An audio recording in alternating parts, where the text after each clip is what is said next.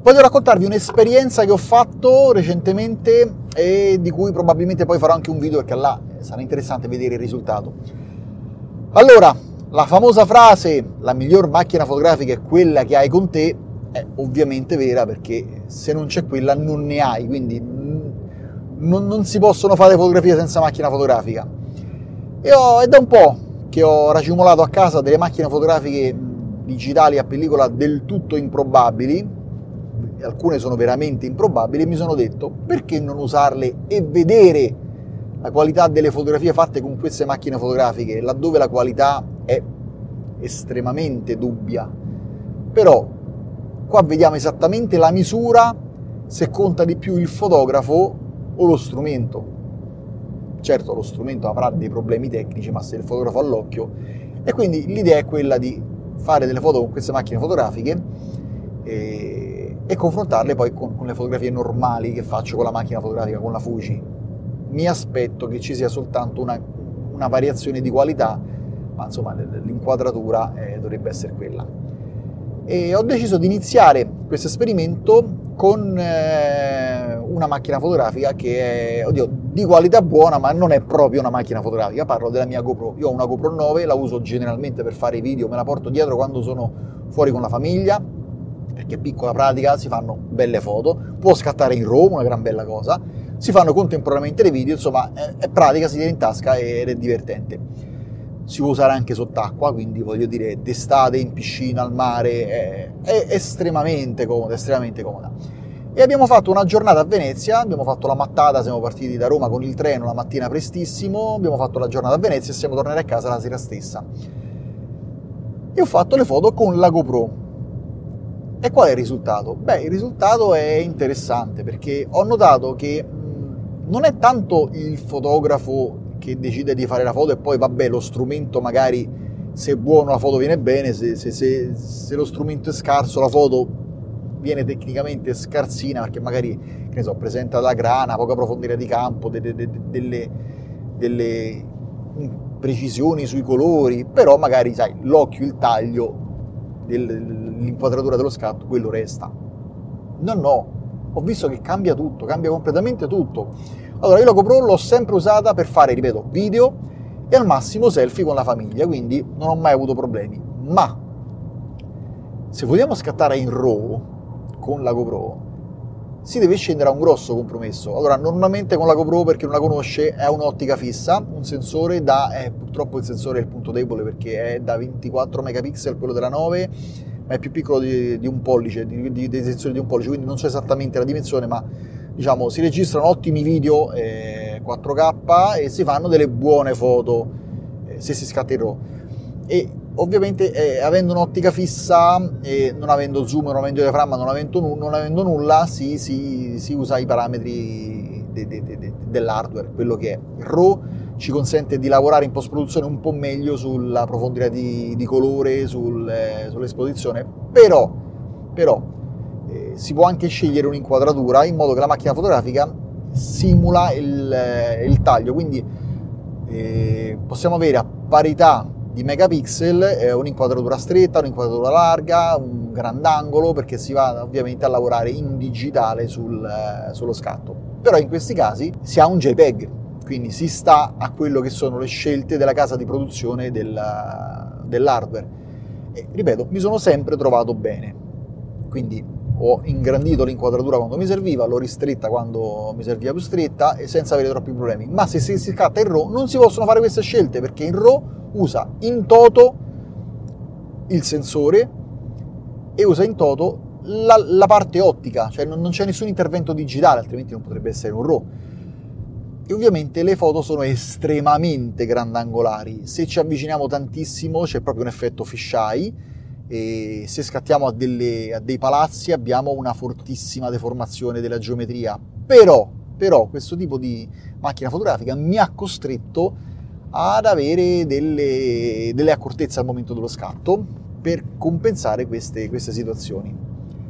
Quindi lo strumento che abbiamo influenza il nostro modo di vedere il mondo perché sappiamo sì, questa cosa la vedo così, ma se ho la macchina fotografica cos'ha dovrò fare questa, in questo modo.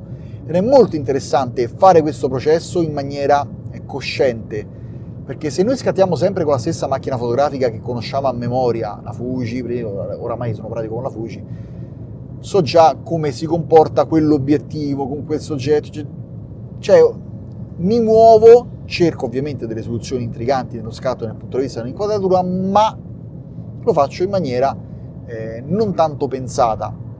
Quando invece si usa la GoPro con il RAW dove spara a grandangoli a mille, e là bisogna pensarci, bisogna pensarci tanto. E questo è molto divertente, molto stimolante. Le foto che ho portato a casa sono molto belle, molto belle non che siano dei capolavori, molto belle per il tipo di foto. Poi ho fatto anche una scoperta. Allora, io sono una persona che più o meno fa le stesse cose sempre. Quindi io carico i miei RAW sul, sul Lightroom e ho il mio flusso di lavoro. Vado a fare delle, quelle, quei ritocchi, quelle accortezze, insomma, Lightroom è quello, non, non, si può fare più di tanto, ho sempre fatto le stesse cose, profondità di campo, colore, il, il, il bilanciamento del bianco, le solite cose.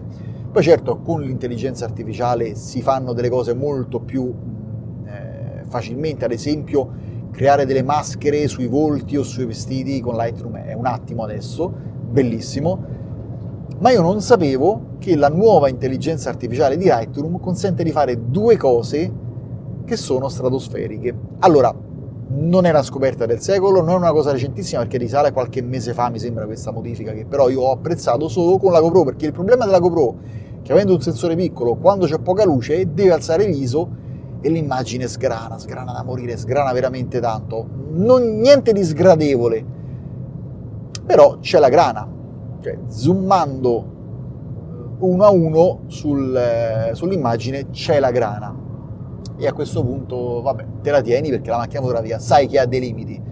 Poi ho visto che c'è l'opzione riduzione eh, prima si chiamava riduzione grana e si doveva lavorare a mano sui parametri adesso c'è sulla definizione insomma la riduzione del, del rumore e c'è un tastino e basta non ci sono, non ci sono parametri. Beh premendo quel tasto Lightroom fa un lavoro fenomenale, veramente fenomenale di riduzione del rumore. Poi certo si può intervenire a mano sui parametri, ma tutta la parte automatica che dà il via al processo di riduzione del rumore è veramente qualcosa di fuori dal mondo, qualcosa di fuori dal mondo. Non, non mi aspettavo un risultato del genere e sono andato a prendere vecchi scatti fatti con, con la Fuji e ho fatto lo stesso processo di riduzione del rumore anche là e devo dire ancora meglio perché ovviamente Fuji non, non soffre di rumore di ISO eh, come la GoPro, cioè la GoPro già a 400 ISO spara rumore, la Fuji per dargli un po' di rumore, insomma bisogna salire parecchio.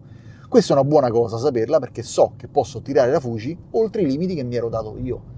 Non ho mai scattato oltre 3200 ISO e, e anche adesso scattare con 3200 ISO sapendo che si può regolare il rumore, beh, è una figata, veramente una gran figata.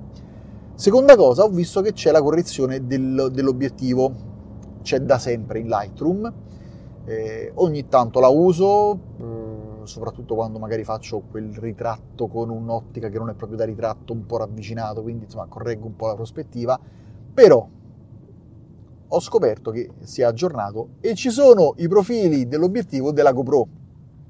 E vi dico ho fatto delle foto a un piazzale frontale a un palazzo che ha delle evidenti deformazioni dovute al grandangolo.